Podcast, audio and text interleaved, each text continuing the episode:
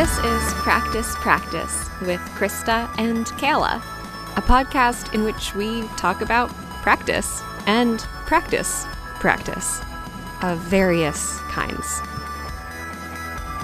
missed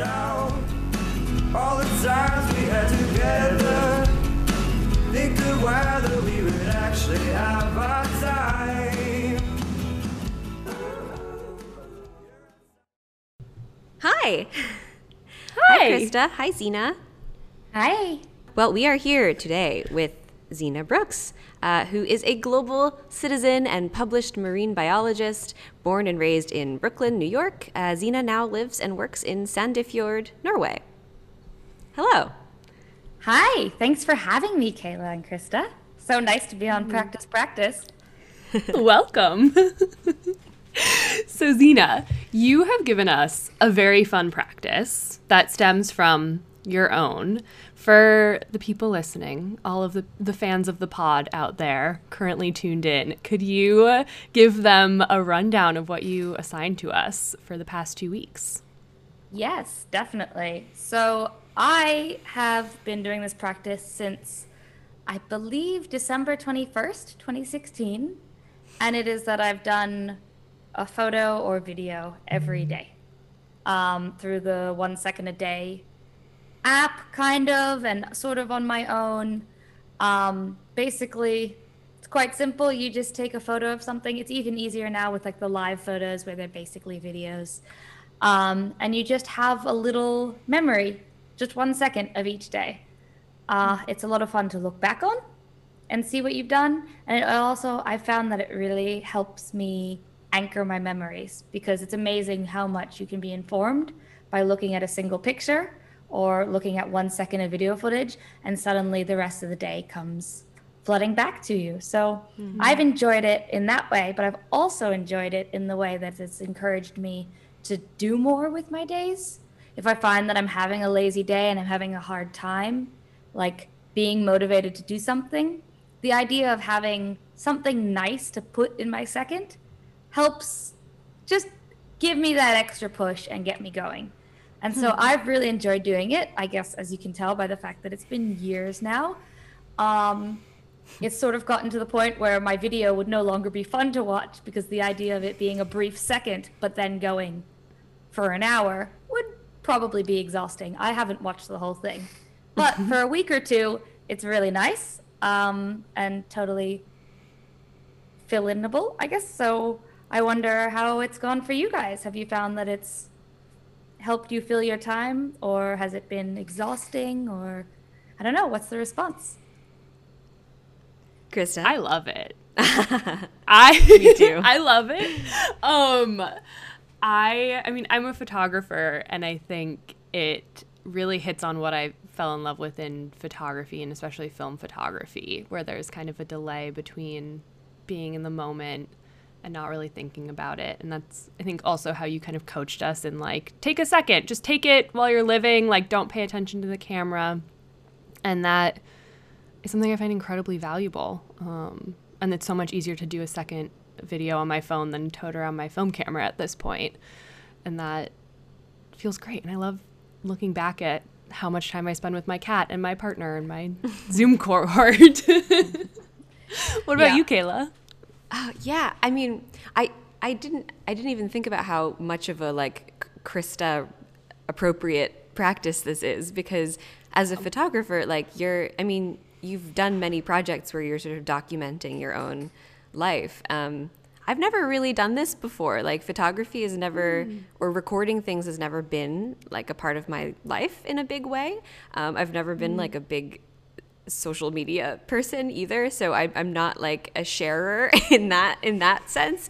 Um, but but yeah, like having having a second a day, I, I sort of not it did not necessarily encourage me to adventure like it like it does for you, Zena. Um, I, for me, it was almost like um, it was kind of interesting to do it kind of without judgment because I can I would look back and be like, every day is the same.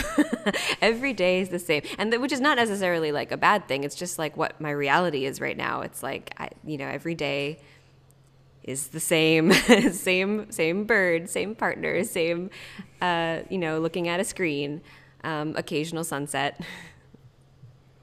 but it was really nice. I do think it lends itself to being a bit of a celebration of the mundane. If you Yeah. choose if you choose to do that and kind of I know that one of my favorite periods was when I included just like the introduction to British Bake Off. And it mm-hmm. was just like though it was two or three days where I all like all I did was work. There was nothing exciting at work. And the best part of my day was coming home and watching British Bake Off. So for like three seconds in a row, I did the the you know the first three seconds of the introduction, and it's really funny to look back at that two years later, and it genuinely brings me joy to remember the joy I felt in that little moment of relaxing. And it doesn't Yeah. have to be. It's not like I climbed a mountain. You know, I didn't achieve anything, but I lay in bed and I watched Bake Off, and that was its own kind of like zen piece. Yeah. How did you, Zena, first start doing this? What spurred you to pick Well- up such a big thing? My younger sister started and I thought it was cool and so then I copied her including the fact that I copied her by not wanting to pay for it and downloading the free version which then turned out that it took it makes your videos lower quality and you can only export like 10 days at a time which is something I didn't mm. learn until I've been doing it for a year. And so somewhere on my drive I have I guess 36 videos of 10 day periods um, that I need to piece together. So if anyone is inspired by this, please don't go for the free app. Either find, find, pay for the app or organize your own system to put them together.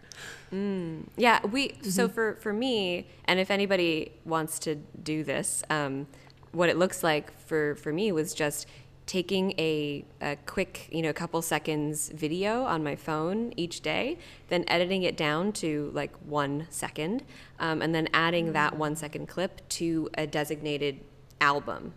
Um, so it's not it's not quite as like smooth as um, when we were just watching. We were just reviewing all of our you know two weeks of doing this, and Zena's was like a, a beautiful montage, smoothly through all of the one seconds compiled together. Um, but it also works as just like an album full of seconds. Totally. Mm-hmm. And if you have commitment phobia, then there's nothing wrong with just starting even just by you know, taking a photo or a video. And once once you're conscious of it, I feel like that's all you need to do. Because I go mm-hmm. months without filling them into anything. I don't really re- rewatch them, but I know that they're there. And there's mm-hmm. kind of something nice in knowing that if I need to look back at what I've done, I have that. And I, we all have that anyway, I guess, with our phones. But I mm-hmm. like that there's the conscious decision to take a photo mm-hmm. every day. And like you called it earlier, it's a celebration of the mundane. Mm-hmm. And that I think is what also makes it so special and so different from the other stuff on our camera roll. Yeah. Yeah. And you do it for yourself, or at least I, I've done it for myself. I have no intention of sharing it on social media. Um, I really just want to have this.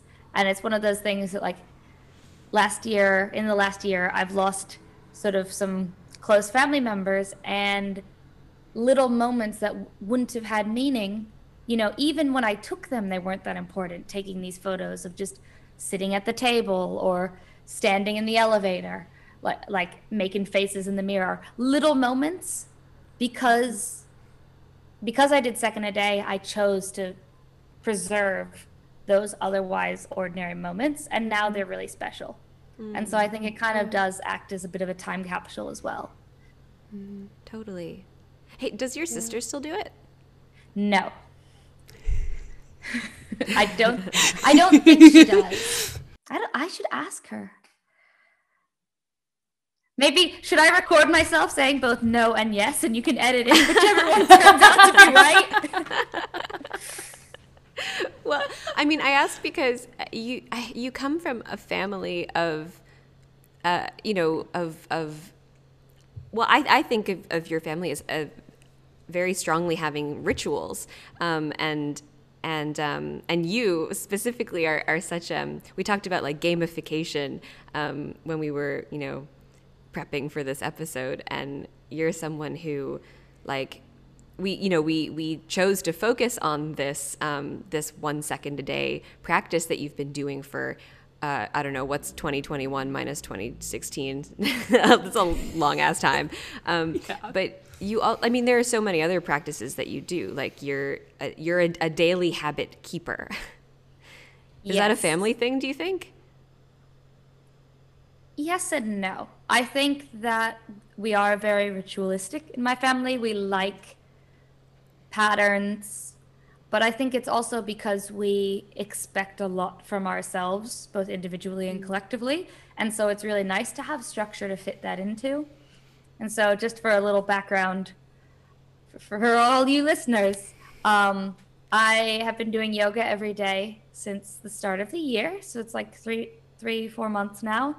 Um, I've been doing Duolingo every day for 249 days as of today.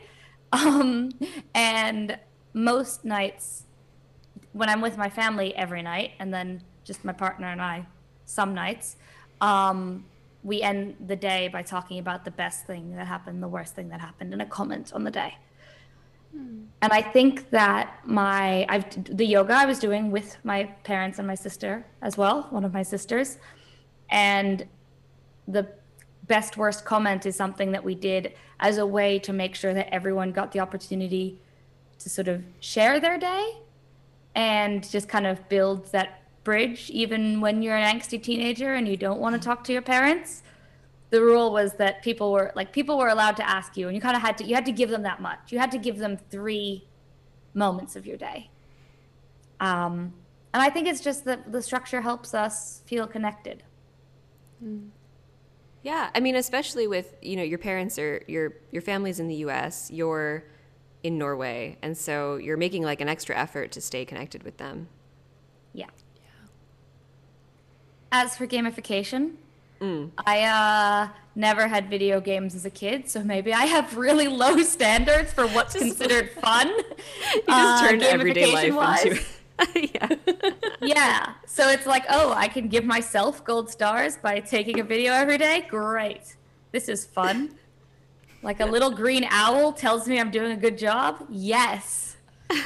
So Love a green owl. Well, I was talking to you, Zena, a couple of um, what I, what is time these days? Your your birthday was last last weekend, and you were mentioning how um, you. La- you know, the last couple of years, you just happened to catch a, f- a fish on on your birthday, right? Or at least your like oh, just birthday during weekend. oh, just during the year. oh, ok- okay. It was it each was year. not it was not quite as it was not as amazing as catching a fish on my birthday. But it was that each okay. for the last few years I have caught exactly one trout each year. wow. So I figure that is my allotment from the universe. A single trout. I love Yeah. that. Yeah. Yeah, and you were like, well, I have to keep it going That's true. because obviously. you need your streak. Yeah. Yeah. mhm. I love streaks. Because I feel like then it gives you, it doubles the sense of accomplishment, right? Like, yeah, I might feel accomplished for, you know, studying a language for five minutes a day. But that in and of itself is nothing spectacular. But when you do that for a year straight, suddenly I feel like it gives it meaning and it makes it feel like you've done mm. something impressive, even though it's still only been five minutes a day. It's not that the act itself is any more interesting, but I feel like the dedication to it elevates it. Mm-hmm. And I really like that. Maybe maybe it's, that's all I can achieve. Maybe it's like I can just do this much, but if I do this much all the time, eventually I will have built myself a pyramid of some kind of success. You'll be Yeah, fluent like- in another language. Yeah, yeah. Gesund. yeah. Sorry, that means like it's tr- isn't it true kind of thing in Norwegian, which was funnier in my head as someone who could translate it and a lot less funny for everyone who doesn't speak Norwegian. I got I got halfway there. I knew it was a funny Norwegian thing. It's it translates to Swedish too. It's the it's it's sane. That's sound Yeah. of mind, right? Mm. Yeah. Yeah. Um, but I- I love that you're basically like creating the conditions for your own satisfaction, right? It's like you s mm-hmm. you set up the rules and then you fulfill the rules, and that creates a, a great feeling of, of mm-hmm. satisfaction and joy that you've accomplished the thing, and that seems to be really important to you. Mm-hmm. It definitely is. I think that it's really easy to overlook kind of rewards, I guess, right? Like they work they work with children and they work with us too if we if we can open ourselves up to it. And the idea that you can feel success in something, particularly a difficult thing, like that the, the success can be hard to find. And so, you know, if you think about playing an instrument, right? If you tell yourself, I need to learn to play this piece perfectly, and you don't, then you might feel failure. But if you say, I'm going to play piano for five minutes every day, even if I don't feel like it, mm-hmm. then that becomes doable. And so then I feel like mm-hmm. success, success feels attainable. And so I'm not keeping myself out of it based off my skill level, but I'm putting myself in it based off my, you know, showing up. Mm-hmm. Th- something I love about what I'm realizing about all of these practices that you do, Zena, it's it's not like about the end result goal, um, but rather like just just the practice of doing it every day, even you know, and and not trying to like accomplish you know a certain number of uh, pages or hitting you know level thousand proficiency in a thing. It's it's about like continued maintenance and doing and that that itself is the is the thing that you're striving towards. It's it's not about like what you get. It's about the journey and not the destination. That that kind of thing. And that's like in my research and reading like wellness tips or whatever on the internet, like that hearing you say that and hearing you describe this, I'm like, this is the key to kind of like happiness and like being healthy and treating your body well and like she's figured it out you figured it just out, unlocked Zena. All right, next problem solved. Refugee crisis, peace in the Middle East. What's what's on the table? Bring it on. and like doing it, I guess, to add on to that, you have the key, but like learning how your brain needs gamification to do it is really important. And like maybe that's not going to work for everyone, but it's like figuring out the specific way to get your brain excited about doing the practice every day. That's Yeah. important. As you said that, also something occurred to me, which is that it feels a little bit like it reverses the relationship that we have with social media, or a lot of people have with social media as a mm-hmm. destructive force. Right? It's very mm-hmm. easy to sit down to so, sit down, scroll through Instagram, and think everyone else is traveling more, eating better food, having a better time, they're in, sitting in better weather. Like their life is better than mine in ways I can't control. Um, and I feel like this sort of takes some of that power back. I can sit down and I, I also, you know, I think you could also just scroll through your own Instagram, which I'll do from time to time and just kind of be like, wow, I've, I've done things.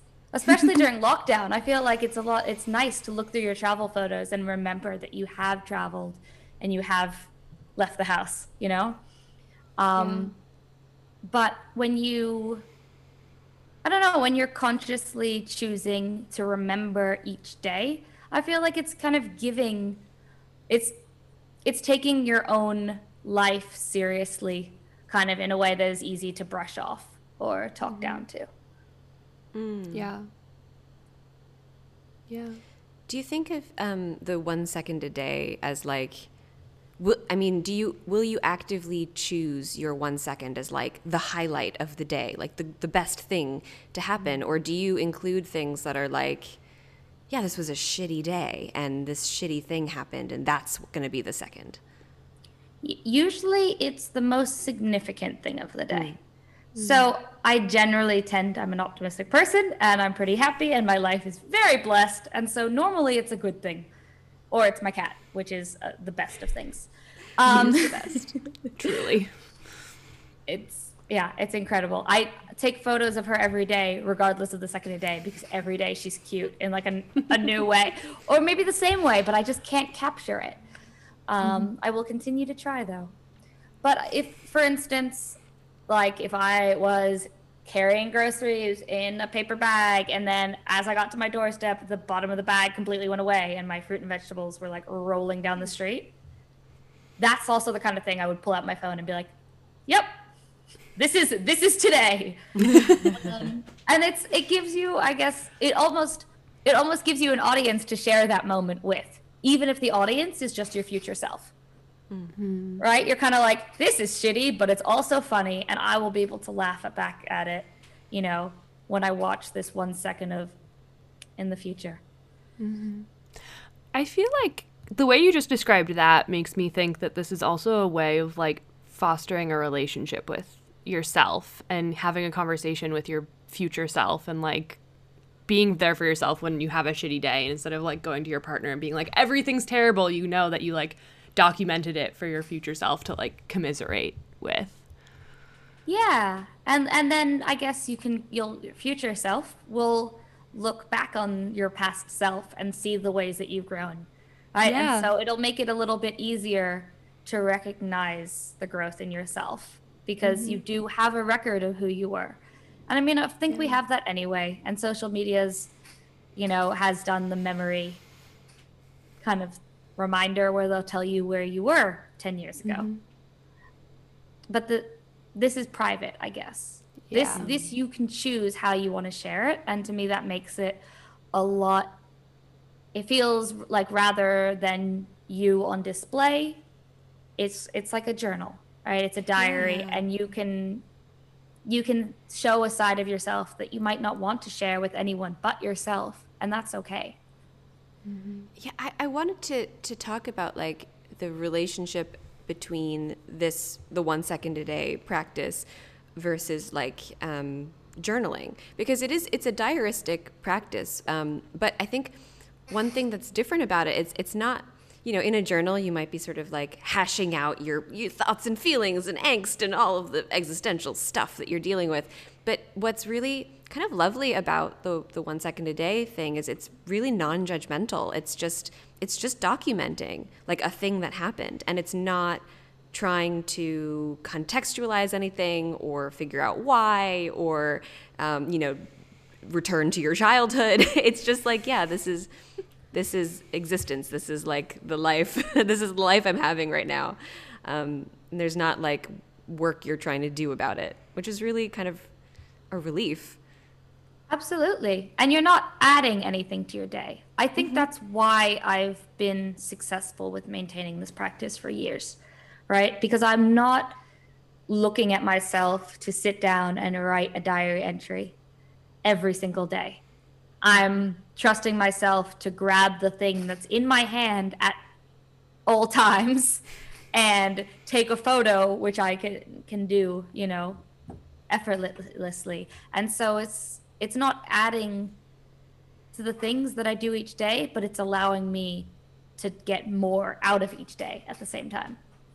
yeah and it's like lowering also the standard of, of accessibility too. It's like you're not, you know, it, some people might get like intimidated by a journaling practice where you're just like, I have to write a whole page of what? yeah, Zena's raising her her hand. um, yeah, like uh, or or you know, um, learning a language or practicing an instrument or doing yoga, like all of the things that you might be practicing. When you take away the focus from like doing the thing well to j- literally just doing the thing. And if you do the thing, then you accom- you're accomplished. Like, you know, it doesn't you're not saying like I have to do excellent yoga every day. you're just saying I have to do yoga every day. Like it could be like not the best practice you've ever done, but you did it. Well, actually, on that note, I have a rule for myself that I've yet to actually have to use. But hmm. if I don't want to do yoga, then I don't have to do yoga. But I have to unroll my mat. I have to set up my iPad on its stand. I have to put my AirPods in and get my pillow and get my blanket. And I have to lay on the mat and be on the mat for at least 20 minutes. Mm. So if I don't want to do yoga, I don't have to. But the truth is, I don't like sitting still. And so I'm not going to sit still. I'm going to do yoga. I mean, And laying on your yeah. mat is still yoga. It's true. But I'm not good at that kind of yoga because that's the thoughtful, reflective, slow yoga. Yes. Yeah, it's just like getting yourself to the desk, getting yourself in the pool, getting putting yourself in the place where you do the thing, and that's that in itself is the goal. Yeah. And if if I find that I need to lay down one day and just think and just breathe, then I have that option, um, and I I welcome that. And so I think it's nice. It makes me feel like I'm not doing yoga to lose weight. I'm not counting calories. I'm not looking for an end goal out of it, like you said earlier, Kayla. I'm looking to be there, and if I'm there, then I've done it. Um, and second a day is kind of the same. Wow.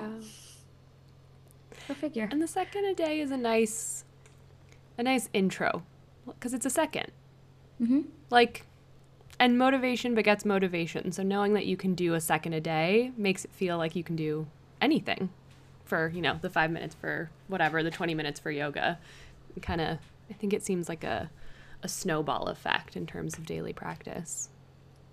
Definitely.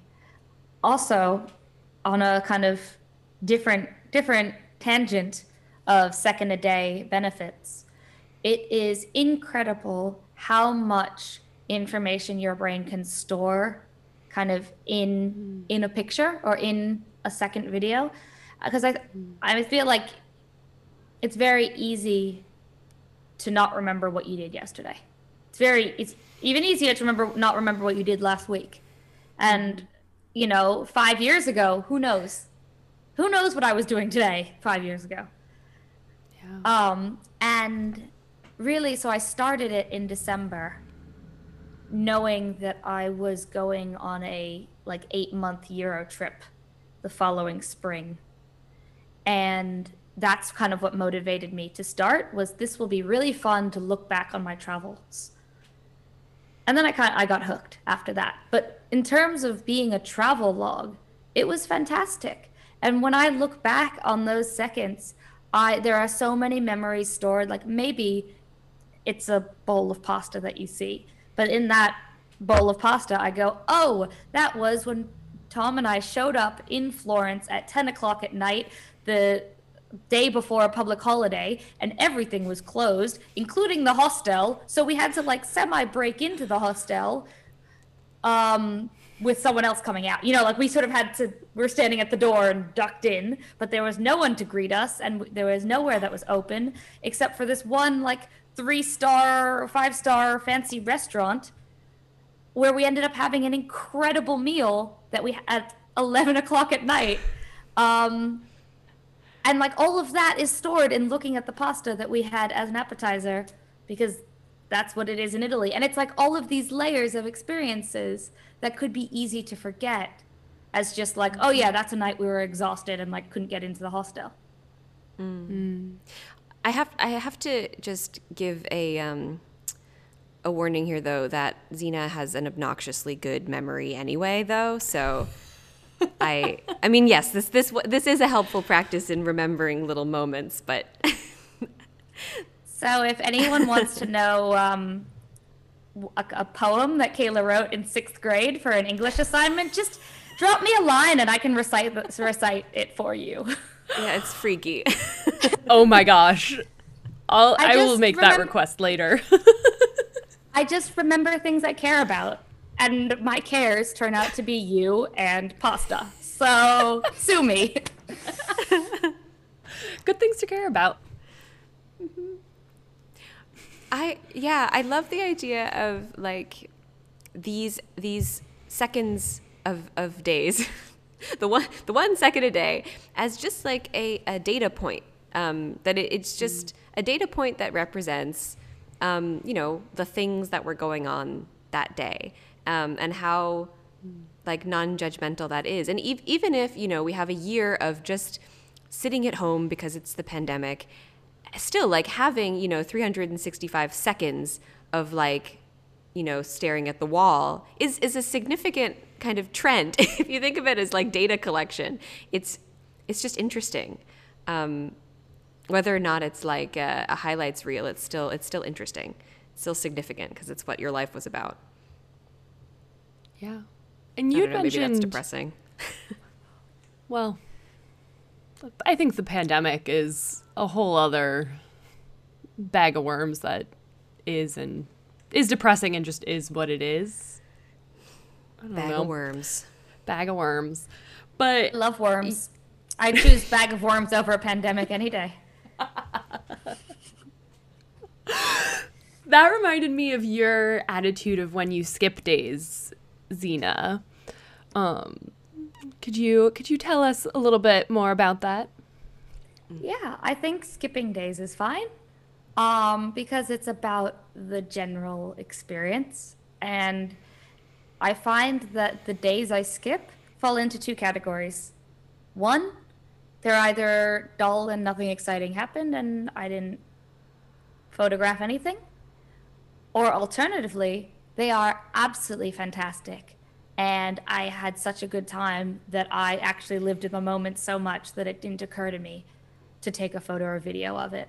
Or it felt like it was a precious moment that I didn't want tarnished by the presence of a phone because that would interrupt other people's experience in that moment. And those are fine. Those, I think that there's a lot of beauty in that. And we spend so much time looking at our phones, looking at screens. And I know I spend quite a lot of time experiencing things through my phone. You know, where I don't just watch. If we were driving down the road the other day and there were some deer in a field, it was quite exciting. There were like these three deer, and I was like, oh, look at them. And I immediately pulled up my phone and then I watched the deer through the screen of my phone, through the window of my car. And I it just felt like why am I looking why am I choosing to look at this flattened pixelated version rather than just appreciate the fact that it's 3D? And the truth is that's not such an exciting thing that I needed to film it. I didn't do anything with that footage. It wasn't going to be great nature photography. We were driving. Like it was there was nothing about that that necessarily deserved to be preserved except for my enthusiasm. And my enthusiasm only needs to be a second. And then I can spend the next 5 seconds watching them with my own eyes and living in that moment. Um, and so I actually think that the one second a day has trained me really well to record stuff. And now it's a matter of learning to just accept the one second and then move on to living the rest of the moment. And Zena, you have kind of a rule about um, about skipping days, right? I mean, is there sort of like a um, one day is okay, right? But, so one day is okay. Uh, two days is okay, but I don't let it get to three days if I if I can help it. I don't think I, there's been three days since I started that I've skipped because that feels like then it's a pattern, right? You can have one you can have one outlier, you can have two outliers even. But once you have three days in a row, it's a pattern and it feels like then I've kind of dropped the ball on it. And also then I'm disconnected from it and I don't know that I want to be. And I don't know that the story, I guess, that they come together to tell would would work as well if it didn't include something more or less every day. And it, again, it doesn't have to be a big something. Like maybe the story is that there's not much happening at that moment. And that's okay. Yeah. And then that's an exercise in appreciating the little things of I had a cup of coffee or what what do you do on those days? Do you do the wall? Do you record your plants? Do you have a go-to on a boring day for what you'll what you'll record? Um, no, I don't. And I think it's because I I don't know that I really have boring days. And I think it's because there's always something interesting to me. Like that and I have the benefit of living in a place that's still relatively new to me. I've been in Sandefjord for a year. Um, and I am still very much charmed by like the beautiful 150 year old buildings around the cute squares with the flowers. And right now we have the flags in the park that they only put up for special occasions, and it's like a bit of a ceremony that the three people come and they hoist the flag simultaneously, and that sort of thing is is still quite beautiful and exciting to me. Mm-hmm. And I don't know that I've been anywhere long enough to find that it gets mundane, at, at least since starting this. Um, but I'm not worried about that. Well, I can also say I absolutely love food and cooking. And so I suppose if I haven't done it, anything social or anything environmental or, you know, ac- active in any way, then I've got an extremely cute cat and I've probably made some good food. And so either one of those is something I'm happy to revisit the memory of. It seems, I mean, it's almost like a kind of a sideways gratitude practice. Like you're finding something to, you know, that, that brought you a little bit of joy, you know, what, however small. That's, a, yeah, like celebrating the mundane without having to like uh, say it out loud. I mean, something that you're recording is something you're privileging, right? You're like pointing it out as something special. I think that's definitely true. I think anything that you're choosing to preserve, you are treating it with the seriousness that it deserves to be preserved. Zena, you, I mean, you're also you're coming from a science background as well. Um, in addition to like, you know, you you had the you're telling the story of like uh, one of the rituals that you know you did with your family growing up was like uh, whoever got to clear the dishes or whoever cleared the dishes got to. Do you want to do? You, Oh, got, you got to blow out the candles. Yeah. so we would we would always we'd light candles at dinner once everyone sat down or as people were sitting down, and then whoever cleared the last set of dishes also got to blow out the candles. That was a prize, you know. so there's that like you're coming you're coming from um, you know those those those kind of rituals but you're also a scientist and you you know have spent plenty of time like collecting data and i wonder if and how those things are related in the way that you approach like your your daily habits I think that's an interesting question. I think that science is very ritualistic. It is about mm. following a structure. It is about doing the same thing every time. You know, if you are collecting samples in a different way, then your samples are useless. Or if you're preserving them in a different way, then they're not comparable. And so a lot of science is about the ability to replicate your actions and then also to replicate your mindset because you want to approach you know your different objects right that you're studying with the same mindset and so i do think that that ties in nicely it complements a one second a day or a best worst comment sort of routine because you're trying to apply your new data which is your day into the same format as everything else, which then kind of allows days to be comparable, I guess. That's what you do in science, right? Is that you want to treat all your data the same way so that you could take the result and compare the result between different days. And it's been through the same processing, so it is kind of on the same plane. I don't know that I do that with my days, though. I I guess there's a general feeling that you would walk away from, which might sort of be your average. Um, but I don't know if I quantify them. I well, I think you do. I'm, I'm going to assert. Well, not not that you're like quantifying your days, but I mean, I, I see in the way that you, you know, and this is me sort of deciding what to think about what Yes. you do. But- Absolutely. Project your interpretation on me, Uh-huh. But I, I remember I remember one time a few years ago when you were still in school, um, you know, in, in your marine biology degree, and you were designing an experiment for like crab territoriality.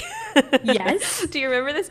And and Yeah. you you were you were talking about it because there were just so many variables that you were trying to like juggle, right? And I, I kind of think of like I mean, from an art background, like uh, you know, uh, Fluxus type uh, performance art, I, I think follows a similar kind of, um, you know, you're establishing rules for a performance. Um, or in your case, you know, establishing rules for an experiment. And in, in the same in the same way, I feel like you establish like rules for your habits or rules for, um, you know, satisfying your your goals or your your practices. And these all have like a similar maybe i'm making um, connections where there aren't any and you can disagree. But i feel like you know uh, once there are rules something becomes a game. And that's kind of the the crux of it.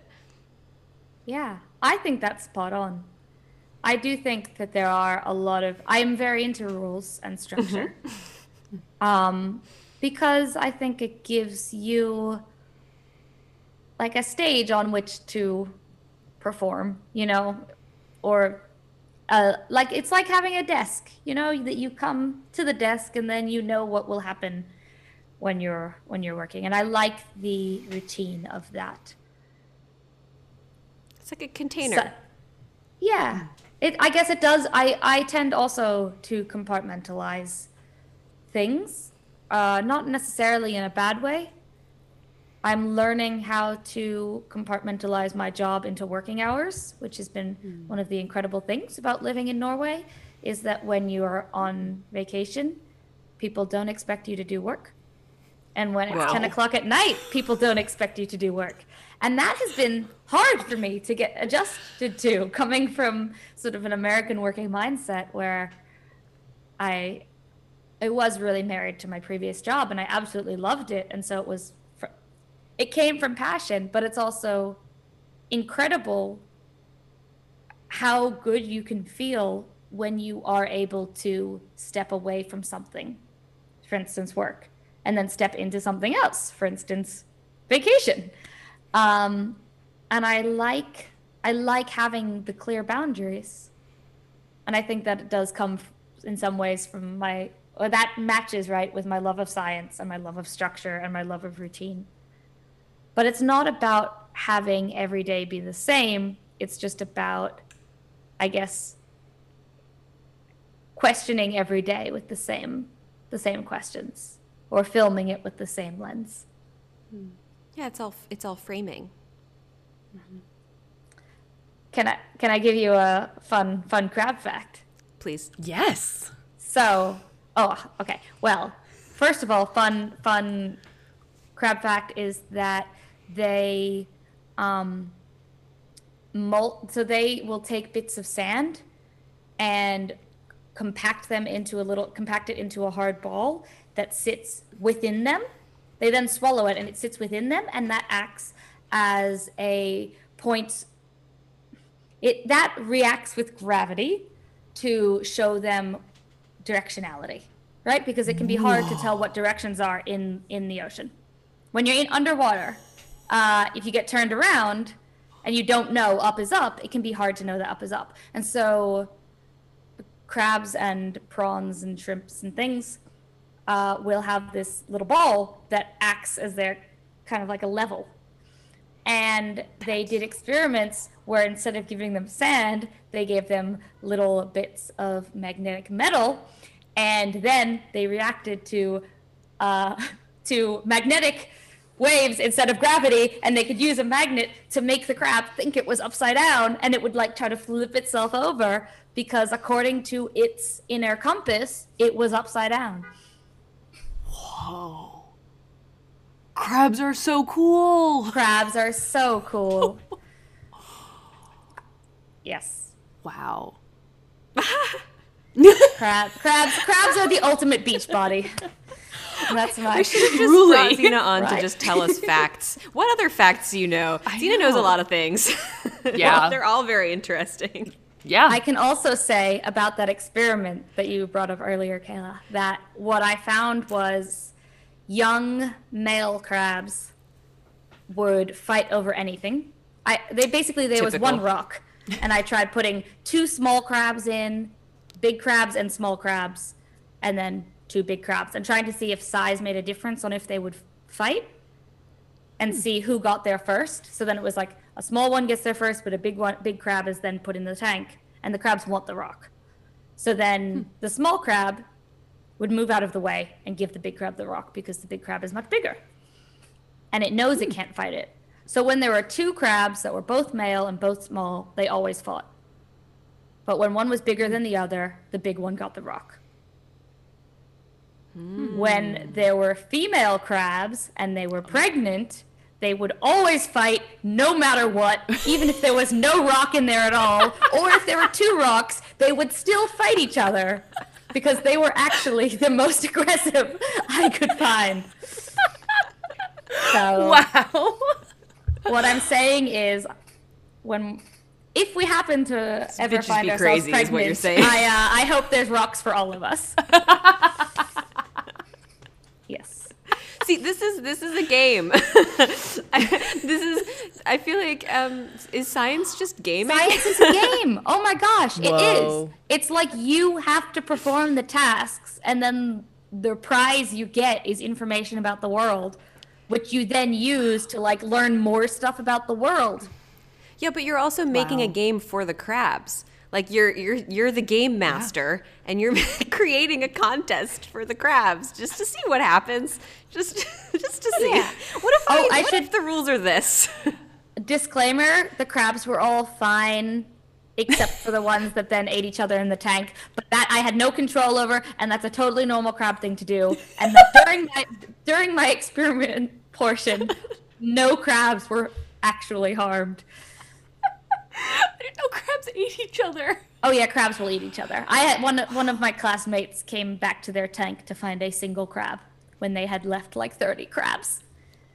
ah, well, the winner of the melee. And they were really disappointed because it's really hard to then perform an experiment with a single crab. Did the single crab get really big? Did it have a belly that ex- how did it fit 30 crabs inside of the single crab? I think it wasn't just about eating. I think it was also about just killing the other. I think it, it was just uh It's just the love of the game. Just loves Yeah. to kill. Yes. So, um, on a related note, we need more marine protected areas so that every crab can have its own backyard and they don't need to stab each other with their snappy claws.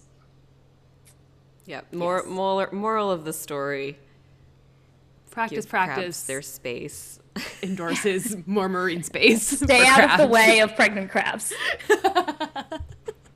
Z- Zena has very interesting marine biology. She was explaining one time some some parasites and like the things that they do.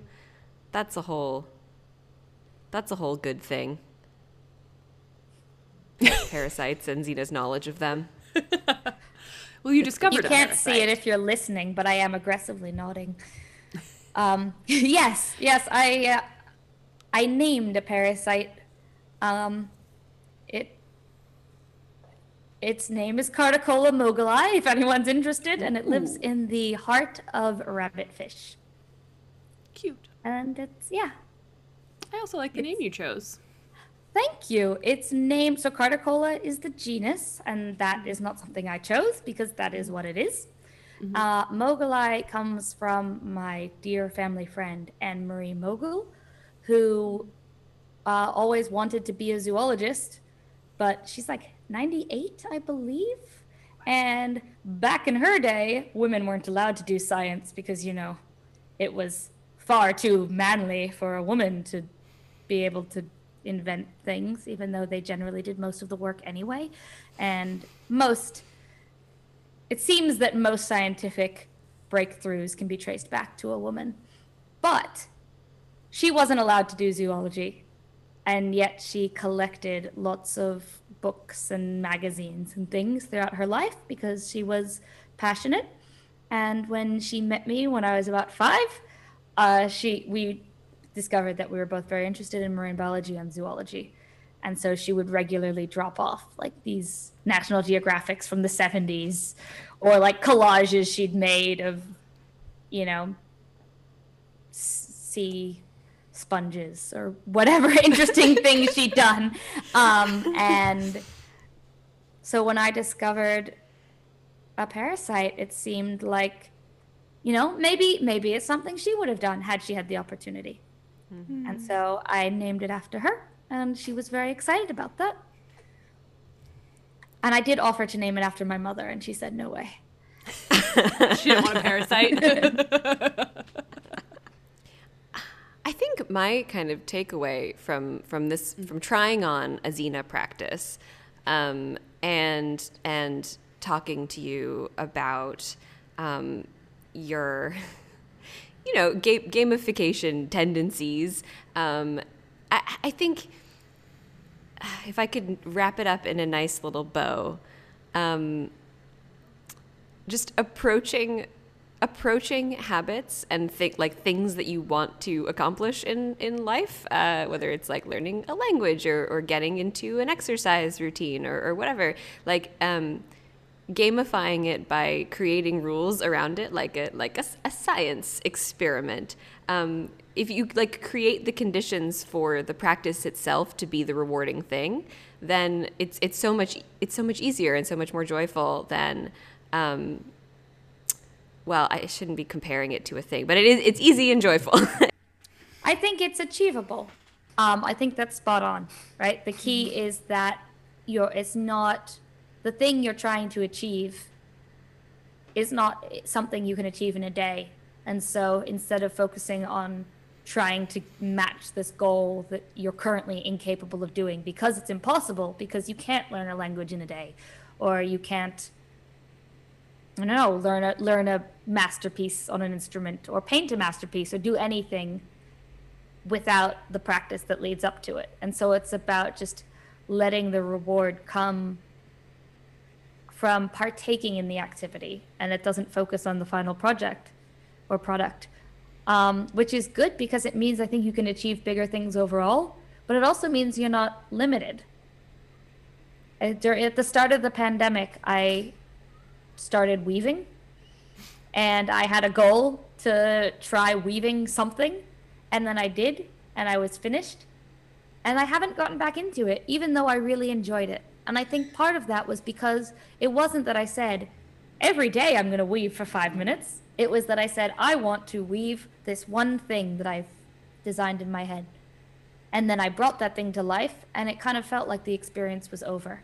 The problem with really big the problem with life skills is that they're never over. and so if you can just get the joy out of the activity, then I feel like it has the ability to stick. And clearly this has. I've done it for five years. Um, and I think I'm better for it. I've done Duolingo for almost a year, and I know I'm better for it. Uh, I've done yoga for three months, and I know I'm better for it.